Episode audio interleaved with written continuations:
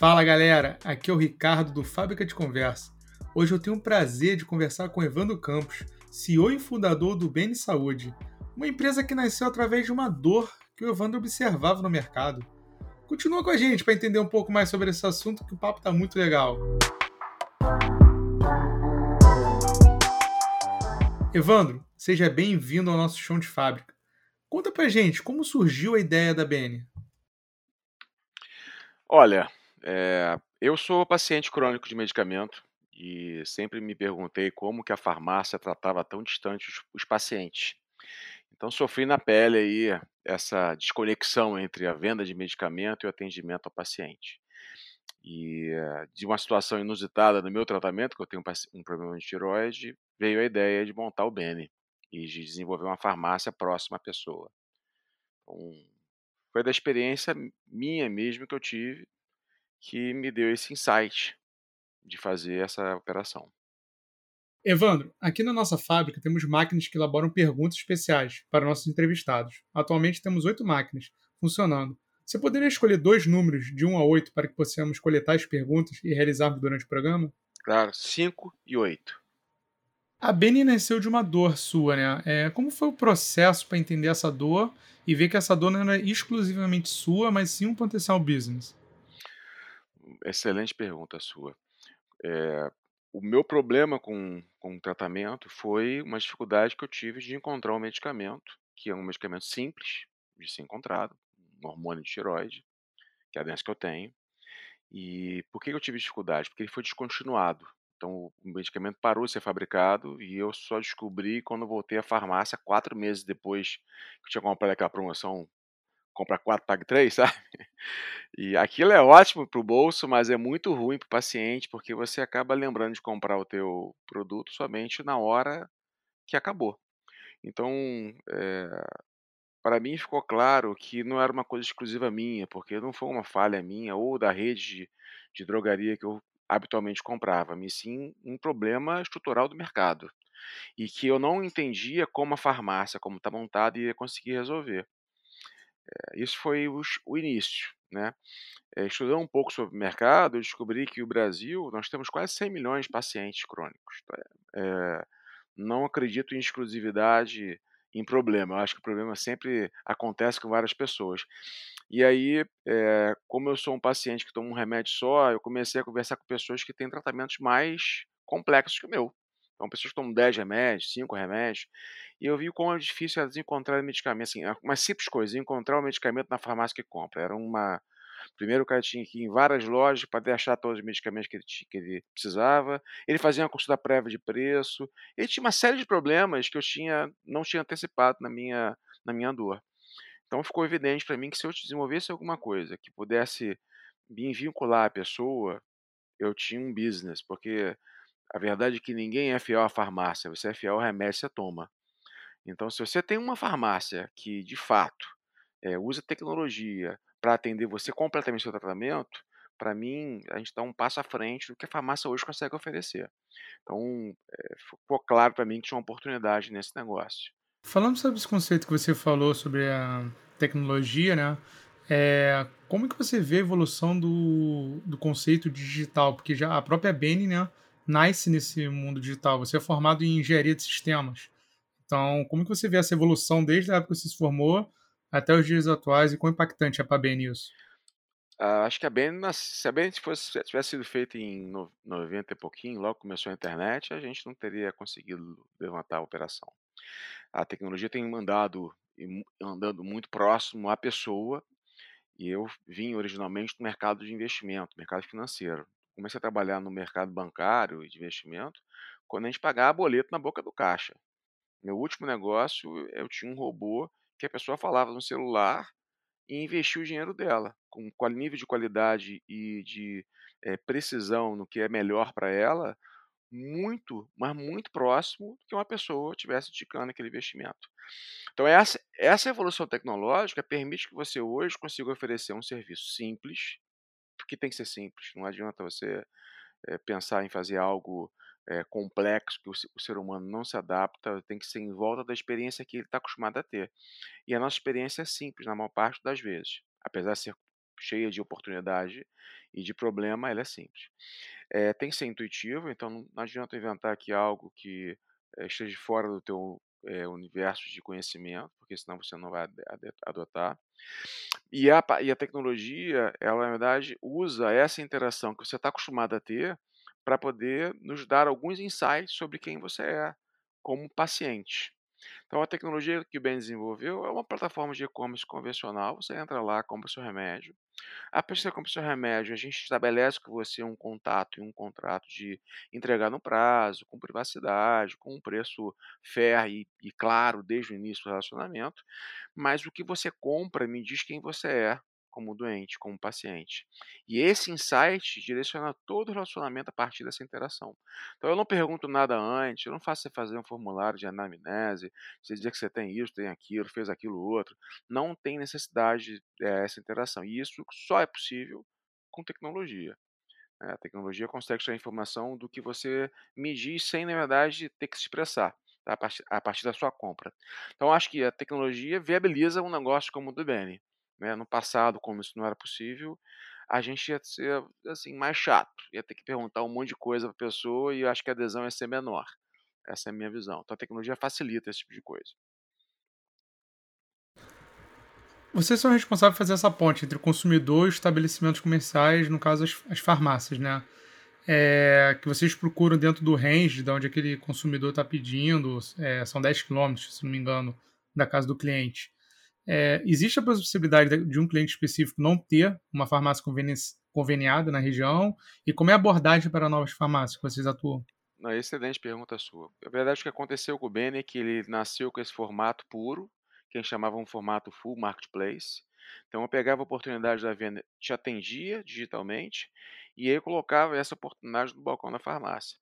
E a gente começou a enfrentar vários desafios em atender a pessoa onde a farmácia não estava, onde a farmácia não tinha um produto. Então, o Bene, no meio da pandemia, virou uma farmácia. Então, a minha oferta hoje ela é uma mistura do estoque que eu tenho, baseado no consumo que eu tenho já identificado nas pessoas que compram comigo, e alguns parceiros que é, atendem a gente especificamente. Então, aquele conceito de jogar na farmácia mais próxima da sua casa, a gente veio aos poucos centralizando isso numa operação baseada no micro fulfillment. Então, eu tenho um pequeno CD que fica no Jardim Botânico, e ali eu recebo todas as solicitações. É, aqui no Rio são 45 bairros que a gente atende diretamente, em janelas de duas horas, e a gente atende por todo o Brasil, é, ou seja, fora essa, desses bairros, né, a região metropolitana e Niterói, etc., pelo Correios e umas, algumas transportadoras que nos ajudam para alguns lugares específicos, causa do tempo que o Correio leva para entregar. Então a gente tem uma operação que cada vez mais a gente está concentrando o produto e o pedido da pessoa, porque eu garanto preço, eu garanto disponibilidade, eu garanto um, um tempo de atendimento combinado, eu, eu diminuo a ruptura da venda. Então, esse modelo evoluiu para uma operação que é uma operação híbrida, onde a gente mistura o conceito de marketplace com estoque próprio. É, isso elimina esse problema da pessoa não ter uma farmácia perto. Então, eu atendo do, do CD, tenho uma estrutura de logística que a gente, é, a partir desse CD, faz essa entrega, como eu comentei com você. É, você falou aqui do, sobre o Rio de Janeiro, né? Tanto que o seu CD é aqui no Rio. É, por que foi o Rio seu, se escolheram começar no Rio? O que, que foi dessa decisão? Vamos começar no Rio como pontapé inicial? É sem muito glamour porque a gente mora aqui. a gente mora aqui e esse problema é um problema que não tem uma localização específica. Claro, se você olhar o Brasil, você tem uma concentração de consumidores de medicamento por um problema social grande que a gente passa, concentrado no sul e sudeste do Brasil.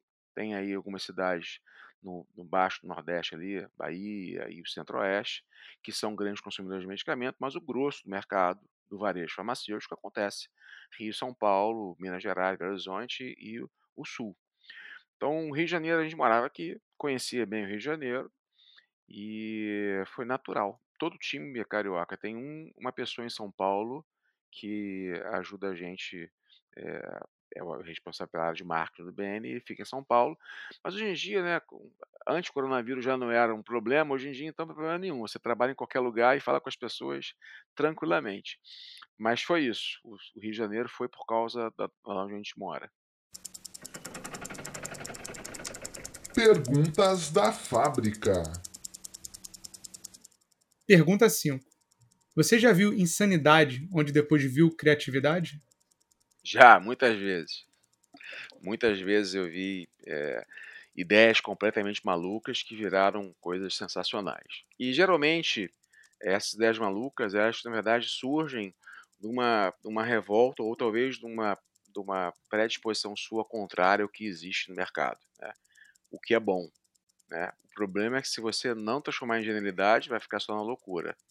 É, e assim, eu, eu sou um leitor é, assíduo e, me, e sempre gosto de ler histórias de empreendedores, de pessoas de forma geral, porque elas contam muito dessas ideias insanas, das coisas que deram errado, das coisas que deram certo. Né? Eu, eu costumo dizer que não dá para copiar o sucesso, mas dá para aproveitar a experiência do fracasso. E muitas vezes o fracasso vem de você não adaptar uma insanidade numa, numa grande ideia. Né? Acho que sim, já vi várias vezes isso acontecer. Eu tive contato com algumas, mas é, a gente teve contato com algumas, se você pensar bem, né? Airbnb é uma ideia insana, alugar um espaço no colchão inflável, virar um business mundial. É, assim, tem um quê de genialidade, de, de leitura de oportunidade muito interessante, né? Mas a gente vê outras coisas que, que bateram na nossa vida que foram insanidades completas, como aquela, aquela empresa da Teranos, não sei se você conhece, uma empresa americana, captou uma fábula, iria re, revolucionar a forma de, a forma de é, diagnóstico. E o negócio era totalmente fake, um caos, porque não dá para fazer no tempo que a pessoa falou que ia fazer. Então, assim, a insanidade é, não deu vazão é, à genialidade. Se, se tivesse adaptado algumas coisas ali, era um negócio sensacional. Então, é, sim, muitas vezes.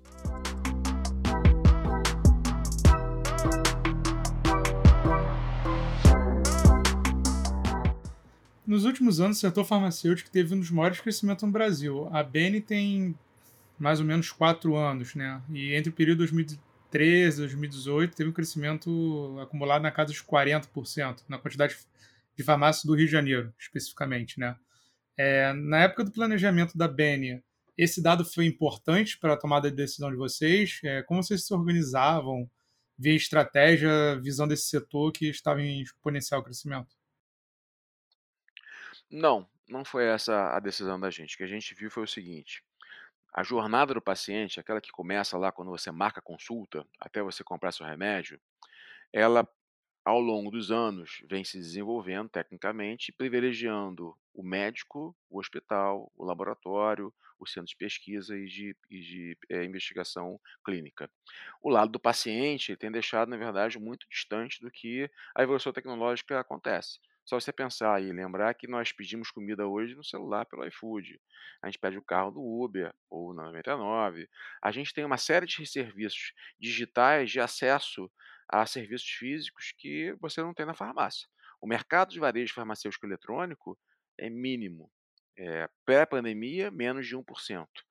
Então, assim, se você comparar o que você tem no mercado de alimentação ou supermercado, é, é inexistente. Por que, que a gente escolheu esse mercado especificamente e não os outros? Né? E não o agendamento de consulta, ou uma solução para o médico, ou uma solução para o laboratório, etc. A gente pensou em fazer, na verdade, uma solução 360. Né? A primeira ideia é começar com a consulta e chegar até a farmácia.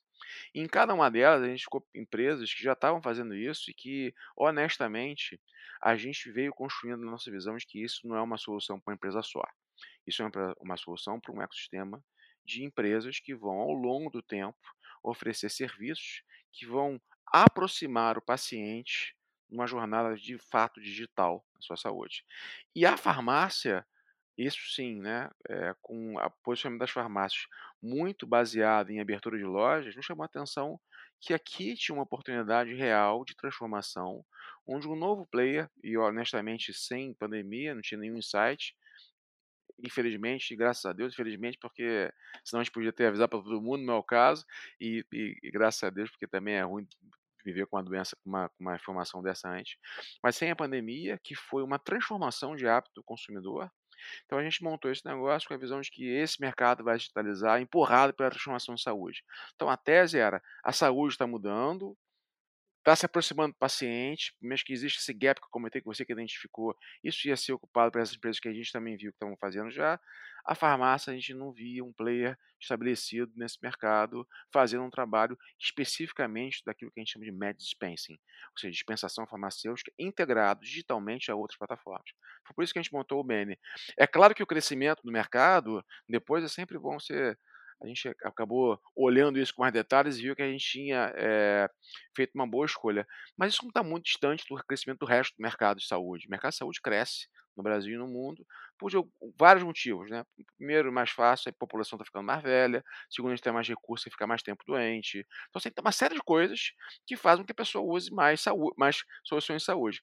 É, então, acho que, de uma forma geral, a saúde é um, é um, é um setor que continua crescendo, muito pelas melhoras da condição que a gente tem de acesso a tratamento. Então, não foi uma visão econômica, mas foi uma leitura de, de teses de, de projeto, onde a gente identificou que aqui tinha uma melhor oportunidade de a gente transformar. Acho que o grande barato do, de empreender é você transformar. Você não precisa revolucionar, é, você não precisa criar algo assim completamente insanamente novo para a pessoa fazer. Não, tem que ser uma coisa muito melhor. Eu acho que esse é o ponto. Fazer bem o serviço que a farmácia tinha que fazer, atender a pessoa completamente, é um desafio por si só muito complexo. E acho que isso é que motiva a gente, não o tamanho do mercado em si. O tamanho do mercado é, vai crescer assim, vai ficar muito maior do que é hoje. E eu digo para você, cada vez mais a saúde vai ser mais digital e a farmácia vai ter que ser mais digital. A gente vê as grandes redes, elas sabem disso e faz esse movimento no mundo todo está acontecendo. Elas, apesar de abrir uma loja da outra, elas estão se tornando mais digitais. E quem ganha isso somos nós, como pacientes, como seres humanos que têm acesso a um serviço de qualidade melhor. Então foi por isso que a gente fez essa escolha, não foi pelo tamanho do mercado. Eu acho interessante essa questão que você falou do, do transformar, né? Que muitas empresas que são grandes hoje em dia, é, elas não começaram como pioneiras no setor deles, né? É, a Uber não foi a primeira empresa de aplicativo de transporte, é, o Google também não foi o primeiro site de busca, o Facebook não foi a primeira comunidade, assim, mas eles já entraram no setor com um quê de transformação, não foi a revolução principal, mas eles sabiam que tinham como mudar o que já existia, né? É isso. O segredo não está é, em ser primeiro na ideia, mas em, em ser aquele que executa melhor ela. Aquilo que, na verdade, faz com que o teu consumidor é, sinta prazer de usar você por qualquer motivo, econômico, atendimento, praticidade, o que for. Aquilo que motiva ele ficar com você, isso faz diferença na vida da pessoa. E eu acho que esse tem que ser o objetivo de qualquer empreendedor. Né? Uma hora que você realiza que você consegue, através de uma ideia, transformar e impactar milhares de pessoas, isso é muito motivador. Isso é muito muito legal, né? Como, como empreendedor, você vê que você consegue ajudar, nem que seja um pequeno pedaço, porque no final das contas é um pequeno pedaço, mas impactar a vida de milhares de pessoas. Então, acho que é, não precisa ser o primeiro, mas precisa fazer bem feito. Acho que esse é o, esse é o ponto. Esse sentimento é o que talvez difere muitos empreendedores que são os grandes sucessos dos que não conseguem galgar, né? Ter essa, esse sentimento de transformação. Eu, eu não sei se é esse sentimento que eu acho que a pessoa vira empreendedor por alguns motivos, né? A primeira delas, e talvez seja o mais errado, é porque não arruma emprego. E eu digo para você, se você não arruma emprego, quer empreender, continua procurando emprego, você vai sofrer muito mais empreendendo do que procurando emprego. O segundo, é, ele tem uma boa ideia e ele é, talvez foque mais na transformação na, na revolução do que na evolução. Então ele quer fazer algo muito novo, muito diferente, muito sensacional e acaba fazendo algo que as pessoas não usam porque está muito distante da vida delas. É, e tem a terceira, assim, a verdade é aquela pessoa que assim, eu acho que é a maior parte das pessoas que empreendem que buscam uma transformação é, na vida dos outros. E aí você não está preso a uma ideia específica, mas está preso a um objetivo. Então a sua ideia vai se transformando ao longo do caminho, porque você vai aprendendo com essas pessoas que você está impactando. Então acho que é, sobrevive quem continua aprendendo e quem não desiste. Acho que os grandes sucessos nascem de quem não desiste. É, de quem, na verdade, é, não para numa dificuldade, porque são inúmeras. Né? Startup é um business de, de é um business que você assim tem que montar com muita escassez. Tem escassez de tempo, de dinheiro, de gente, de ideia. Tem escassez de tudo. E, e, e sim, não é fácil fazer algo novo no mercado ou no momento árido. Então, por isso que eu falei que é procurar, melhor procurar emprego do que montar um negócio. Então, acho que quem não desiste consegue, no final das contas, aprender mais sobre a sua ideia e compartilhar isso com seus potenciais consumidores, ou que o mercado chama de early adapters, e eles nos dizem muito sobre aquilo que a gente está botando em prática. Tá? Eu posso dar como exemplo o próprio Benny. Benny nasceu como um chatbot no Facebook. A ideia era, era é, transpor por um canal digital uma conversa no balcão de uma farmácia. E assim, a ideia é sensacional, foi feita lá em 2018, a gente lançou essa versão. Teve uma boa interação porque era algo diferente, as pessoas não tinham esse negócio, um, um chatbot que vendia remédio. Mas a verdade é que a adesão foi baixa, porque era um formato tão diferente, aquilo que eu falei você, era tão diferente da, da experiência que a pessoa tinha ao comprar um remédio, que ela acabava não comprando. É, então, a gente aprendeu com quem é, usou a gente desde o início. A gente tem clientes hoje que começaram a usar o Bene quando era um chatbot. Olha que interessante. E essas pessoas foram as que deram os maiores insights para a gente sobre o que a gente estava construindo. Não uma operação, não um detalhe da, da logística ou do estoque ou, ou do preço, não, não é isso, mas sobre como eu podia atender a necessidade dela. E a gente tinha um diabético, tinha um hipertenso, tinha uma grávida, tinha um idoso, tinha pessoas diferentes que você compôs aí uma, um, assim, um grande set de potenciais consumidores, chegou o desenho que o Benny foi. É, tá, perdão, que Benny está sendo hoje, está é, é, tá em funcionamento. Então, acho que quem transforma, quem persiste, isso sim acaba se tornando um grande sucesso ao longo do tempo. Mas é, diria que por é, muito suor e muito pouco glamour, tá? Assim, tem que persistir bastante para o negócio dar certo. Sobre essa questão de ouvir o consumidor, como é que é essa percepção, como é que é o insight você parar e ouvir, não, tem que ouvir esse cara porque realmente tem insight valioso ali e talvez eu tenha que até mudar minha estratégia por causa disso. Então, o que a gente faz, a gente tem um processo, é, tem uma área de que a gente chama de Customer Success. Hoje em dia, né, isso só funciona assim. Vou te falar como era lá atrás depois. E a gente tem uma reunião periódica com a área e hoje a gente coleta a informação no atendimento. Esse, esse atendimento é aquele momento que o cliente está chateado com alguma coisa, está com dúvida, ele quer fazer uma sugestão, ele faz uma reclamação, ele faz um elogio. Isso tudo explica para a gente o que, é que a nossa tecnologia, a nossa solução está promovendo a experiência para a pessoa que está usando. Então, esse apanhado de visões nos dá, nos dá alguns insights. Às vezes claros, e assim, estão super alinhados com o nosso roadmap de projeto, às vezes não tão claros. Quando não está claro, a gente conversa com a pessoa, que fez aquele, que deu aquele feedback, uma reclamação, um elogio, uma sugestão, o que for, e entende em que contexto aquilo fez sentido na vida dela.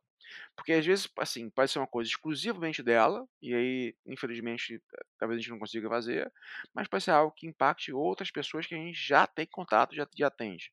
Então a gente, a partir daí, e, um, e num, uma, um cruzamento com o que a gente tem de roadmap, é, a gente bota em prática isso. Lá atrás, era um, um, um contato onde, assim, eu falava com a pessoa que comprava, era um público menor, então eu falava com os clientes praticamente quase interação, eu mesmo falava com as pessoas e entendia como é que tinha sido a experiência, o que tinha funcionado, o que não tinha funcionado, o que podia ser legal.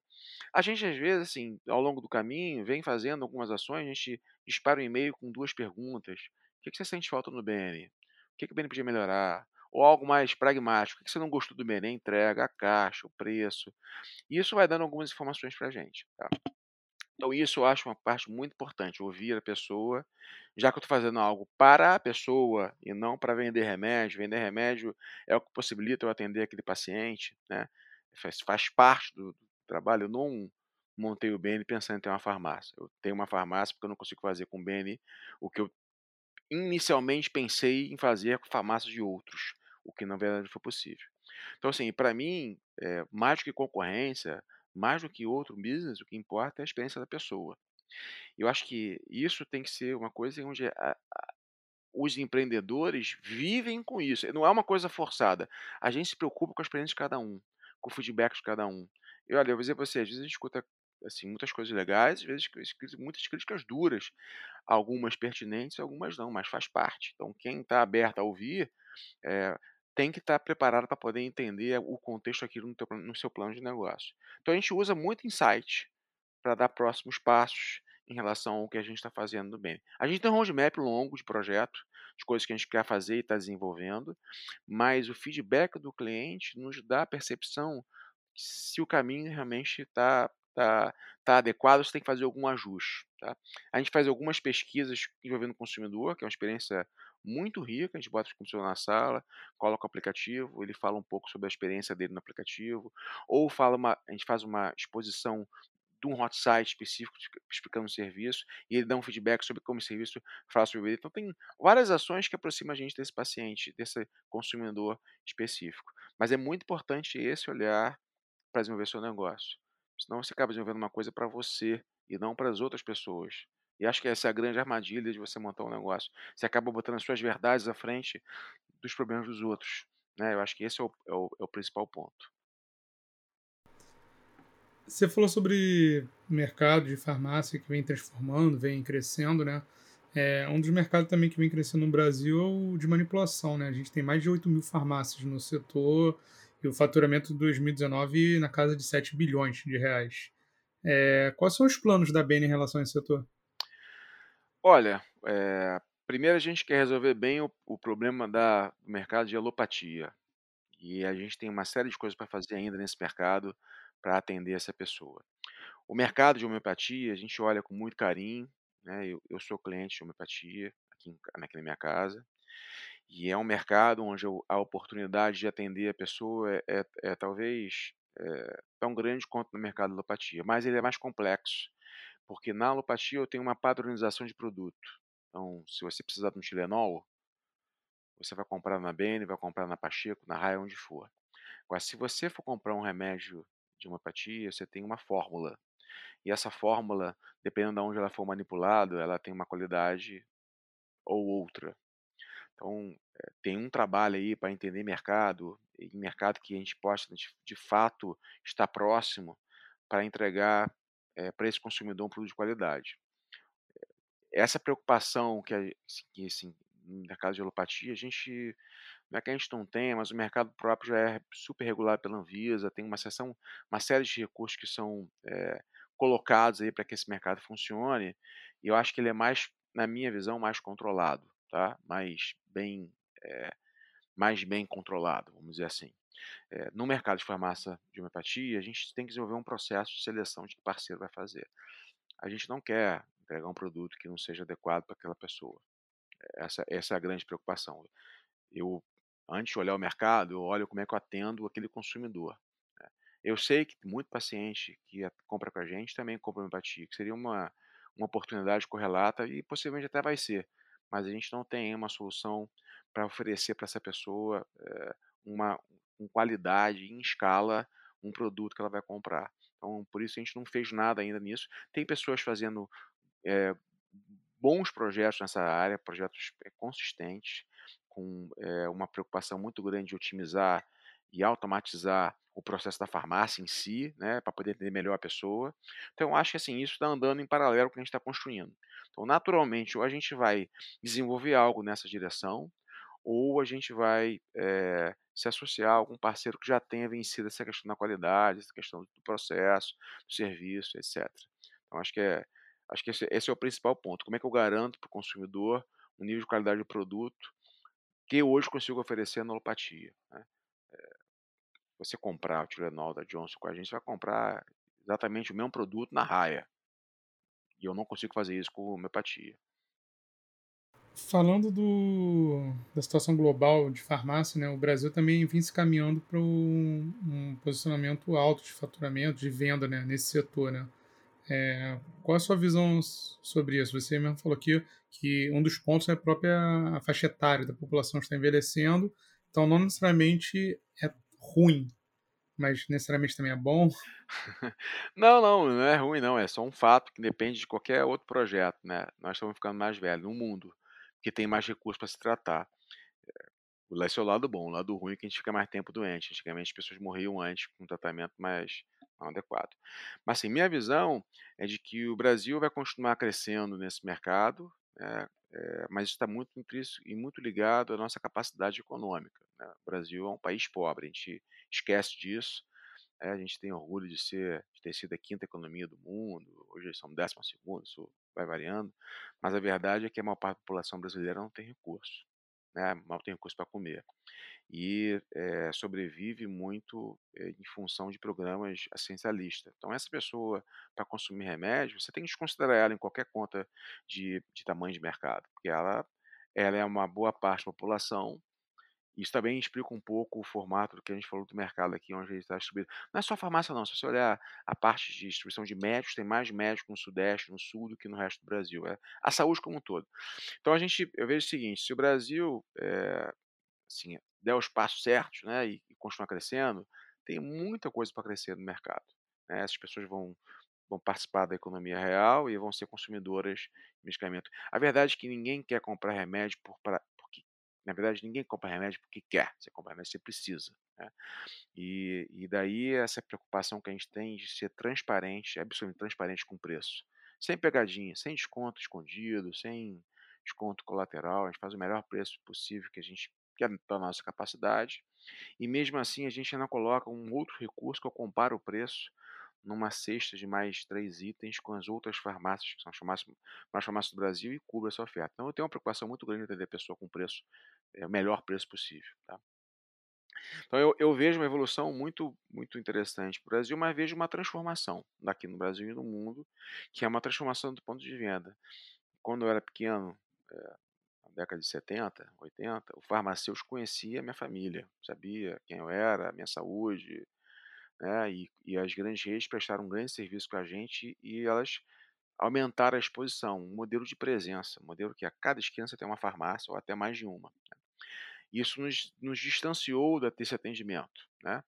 e, e transformou o ponto de venda. Pô, as farmácias são lindas, né? Você chega lá, é super cheiroso, bem arrumado, claro, as pessoas são educadas. É uma operação muito legal de ver. Mas aquele ponto de venda ali está distante da pessoa, como a gente comentou aqui no início do, do, da nossa conversa, né?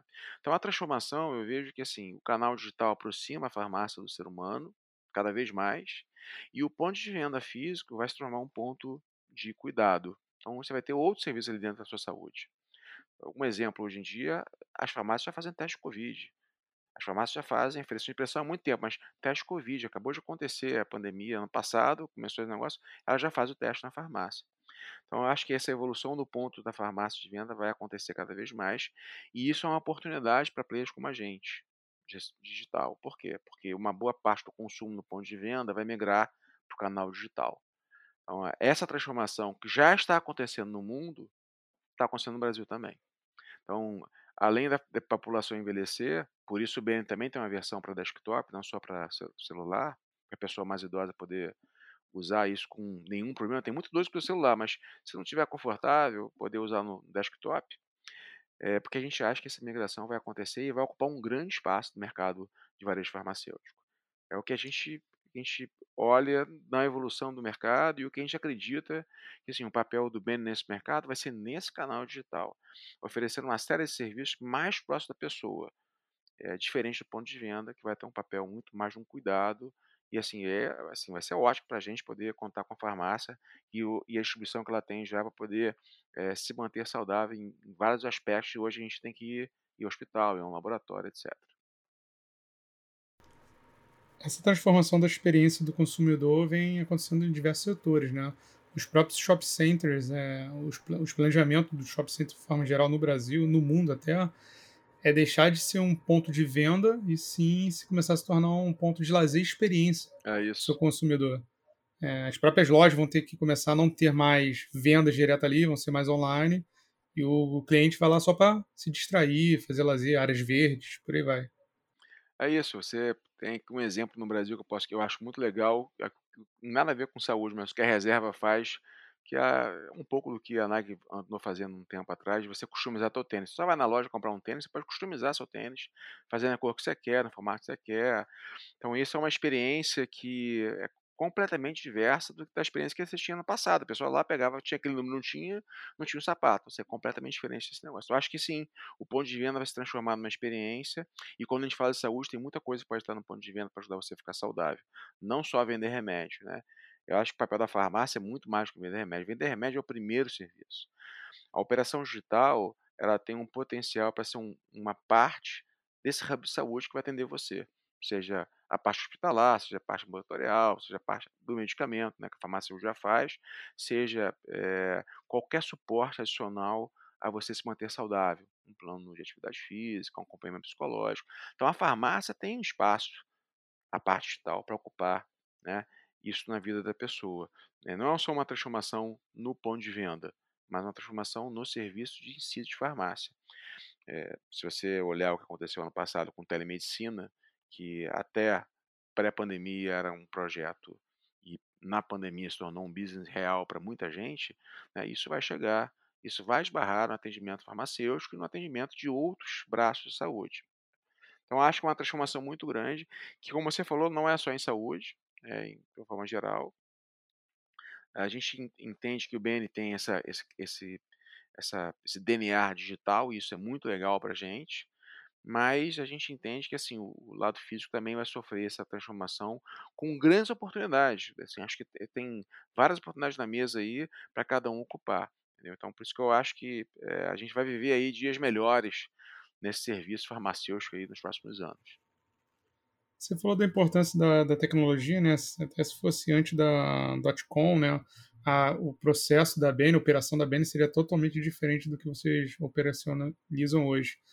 É, falando sobre tecnologia, quais são as principais ferramentas utilizadas por vocês que fazem o negócio acontecer? 100% do que a gente usa no BN a gente desenvolveu. A gente é, usa uma, uma tecnologia, é, é, um conceito que está bem na moda, uma arquitetura de serviço, é, uma arquitetura baseada em serviços, em microserviços, toda hospedada em um grande provedor de, de, de cloud, é, e a gente vai desenvolver esses serviços de forma que a gente entenda o perfil da pessoa que está comprando, ou entenda como atender essa pessoa melhor. Às vezes, às vezes não é claro de, de início ou das vezes, né, que a pessoa interage, mas a ideia é que assim, isso não se torne algo diferente experiência de consumo, mas nos dê informação suficiente para a gente poder atendê-la melhor. Então, o canal da compra do produto e o canal de atendimento estão ligados em informação. É... Acho que a única coisa que a gente usa de outro no BN é o RP, que não faz sentido desenvolver. O resto, tudo nós mesmos desenvolvemos. A área de analítica de vocês é bem forte, então, para fazer esse cruzamento de dados e entender o perfil do consumidor? Eu diria para você que a gente é, a gente está começando isso, não estamos longe de ser forte nisso, tá? Mas como o mercado não faz, em terra de céu, quem tem um olho vê tudo. Então a gente faz assim, tem um trabalho é, inicial para entender o consumo e o perfil das pessoas, que pode ser muito mais potencializado é, ao longo do tempo. É, analytics depende de dado, então tem que ter volume. Pouco volume, pouca informação. Então a gente faz muita coisa hoje em cima do, da base que a gente tem, é, sem nos preocupar em que isso seja algo automatizado ou completamente integrado ao fluxo, mas gera insight para a gente e informação no atendimento. Então, com o crescimento da operação, aí sim essa base de vai ser desenvolvida com mais força do que efetivamente a gente tem feito até aqui. Tá? Mas eu acho que o principal ponto aqui é que a experiência de compra da pessoa nos gera informação suficiente para atender ela bem. Acho que esse é o principal ponto. Sem me preocupar se eu analítico, se eu faço uma consulta, eu, eu não me prendo isso ainda, tá? É, como eu te falei, se a gente tiver e continuar crescendo com as taxas que a gente está crescendo, em pouco tempo a gente vai poder ter uma área de inteligência de fato no formato que a gente quer fazer. Né? Então a gente tem um roadmap grande de inteligência para poder atender, mas é, sempre uma inteligência voltada a melhorar e a oferta de serviços para que essa pessoa seja de fato envolvida né, no serviço da farmácia completamente. Perguntas da fábrica. Se você pudesse escolher três pessoas para jantar e conversar com elas, não importa se elas estejam vivas ou mortas, quem você escolheria e por quê? O que você aprenderia com elas? Oh, excelente pergunta sua. É, primeira pessoa, Steve Jobs.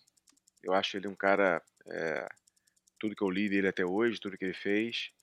Um cara que tinha uma, uma leitura muito, muito boa de, de oportunidade de mercado e de é, consumidor. O que a pessoa precisa, o que a pessoa não precisa. Sabia interpretar os insights feedbacks. É, como pessoa, o que eu li dele, não sei se seria uma pessoa próxima a mim, que é bem diferente do que eu penso da vida, mas como empreendedor, eu acho ele um cara admirável. Segundo cara, Albert Einstein. Acho que esse cara foi fantástico, não só por ter sido uma das brilhantes mais interessantes do mundo, mas a história de vida dele é sensacional. É um cara é, que nasceu numa, assim, uma, não sei se é certo, uma etnia, né? ele é judeu, numa sociedade que acabou se transformando o centro do anti-judeu no mundo, né? e ele teve a oportunidade de se desvincular disso e fazer contribuições significativas que até hoje impactam a vida de todos nós. Então, é, a, a, capacidade de abstração, de olhar à frente dos tempos dele, algo que me interessaria muito é, entender, tomar um cafezinho com ele, entender como é que ele, como é que ele conseguia se desprender das, das amarras do presente. E em terceiro, Napoleão Bonaparte, porque esse cara foi um, um misto de herói e de bandido na história da França, né? foi talvez o, o maior ícone da história francesa em conquista, né? E, e toda a especificidade dele batalhas, apesar de tudo que aconteceu depois. Ela fez isso com muito poucos anos e sempre me chamou a atenção. Eh, ele era muito, tinha 20, 20 e poucos anos quando virou general do exército francês. E essas conquistas em pouca idade geralmente transformam as pessoas em pequenos monstros. Então, assim, ter a oportunidade de conversar com ele e entender como foi esses dias de glória, esses dias de, de escuridão, seria também um aprendizado, como eu comentei com você, é, ver a história dos outros ajuda a gente a entender os fracassos e admirar os acertos. Né? Então, são três personagens que eu viria com o maior prazer.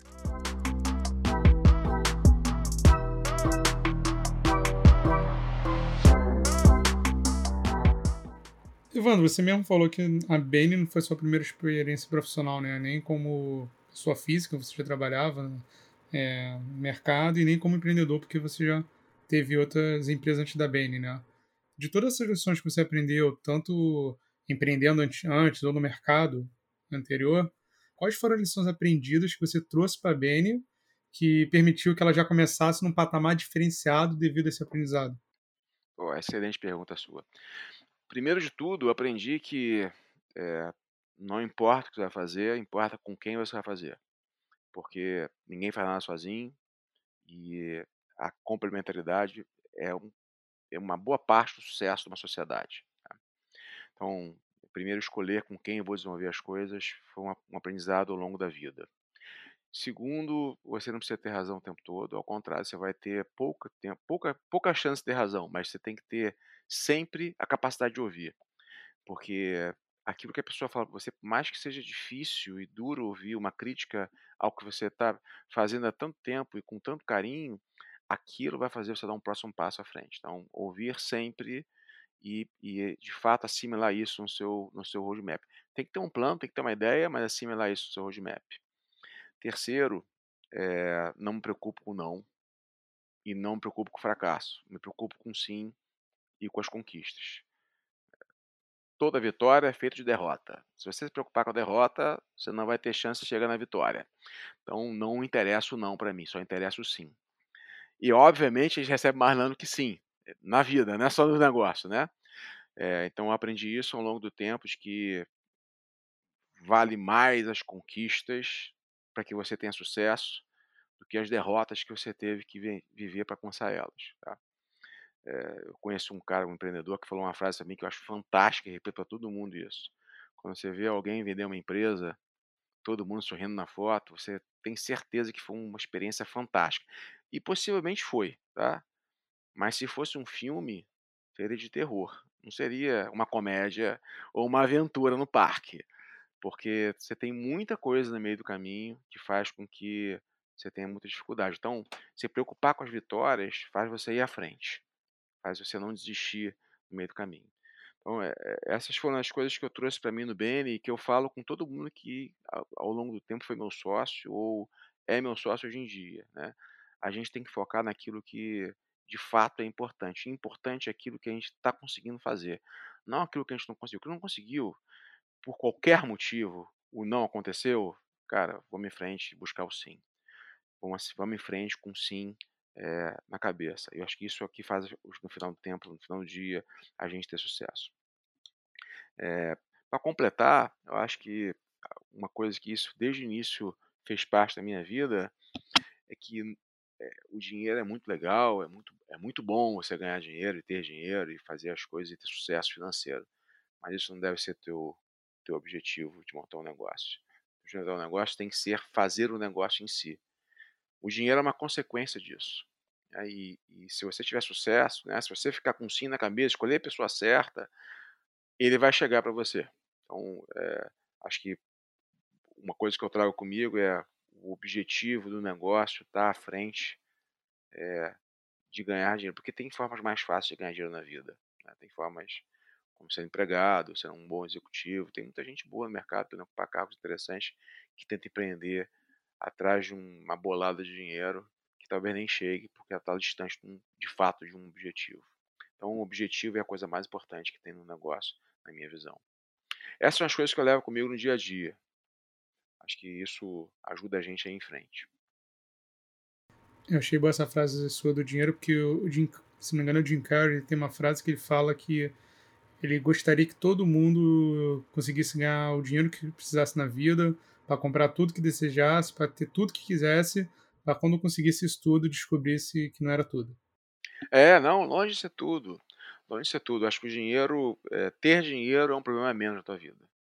Mas não é uma vida sem problemas. Não é, não é isso, né? Não é isso. É, e eu acho que assim, você tem que valorizar as coisas certas. As conquistas e o dinheiro, elas podem ter pesos diferentes na vida das pessoas, e ok, respeito isso.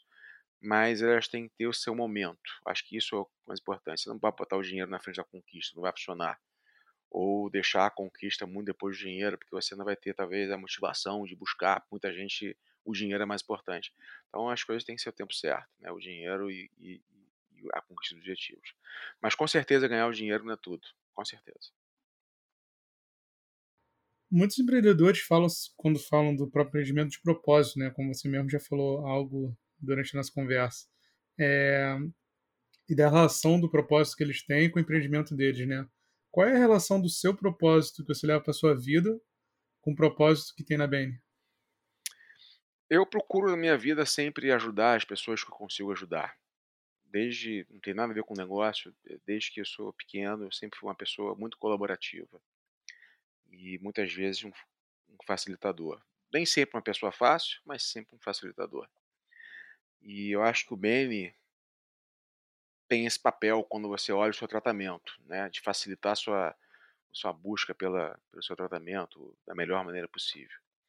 Então essa é uma analogia que eu faço é, sobre aquilo que eu sou como pessoa e aquilo que eu levo no negócio. Como eu te falei, ninguém faz nada sozinho, o Beni tem um pedaço de cada uma das pessoas que estão ali com a gente, sócias ou não, que contribuem para o negócio acontecer. Né? É, eu acho que é natural quando você trabalha, quando você faz um projeto, que você coloca um pouco da sua marca nele, né? Seja seja por bem e por mal. Às vezes você faz coisas erradas, faz parte. Mas é, acho que a gente, sim, o que eu levo para de lado de mais valor é essa atenção que eu tenho às pessoas e esse, esse meu desejo de contribuir. Tecnologia talvez seja somente a ferramenta de fazer isso ser real, né? E o Beni se apropria da tecnologia e dessa percepção de que há essa oportunidade nesse mercado. O que, que nós podemos esperar da Beni nos próximos dois anos, cinco anos e quem sabe até nos próximos dez anos? Poxa, eu vou dizer para você que assim, 10 anos é tempo demais. Eu, eu também não sei o que eu esperava em 10 anos, não. Mas esse dia vai ser o seguinte: em, em dois anos, de cinco anos, é, a Bender vai ser a maior operação digital de farmácia do Brasil. Já é hoje, mas assim, é um mercado pequenininho, mas vai ser a maior operação do Brasil, que vai atender a pessoa é, completamente seu tratamento. É, não só vendendo remédio, mas atendendo o tratamento da pessoa. Esse é o espaço que a gente olha para o nosso negócio, que já é um espaço consistentemente é, grande na nossa, na nossa visão. Se a gente conseguir fazer isso bem, a gente vai impactar uma boa parcela da população brasileira que sofre de doença crônica e que, na nossa leitura, não é bem atendido pela farmácia. Todo mundo precisa é, de um atendimento de qualidade quando fala da saúde. Né?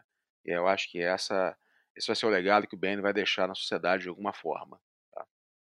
Antes de encerrar nosso programa, caso nossos ouvintes queiram conhecer um pouco mais sobre você, sobre sua empresa, onde que eles conseguem as informações, quais são os principais canais, deseja deixar uma última mensagem? Legal.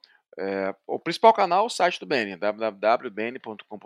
Lá tem uma apresentação inicial. Sugiro que experimente, compre.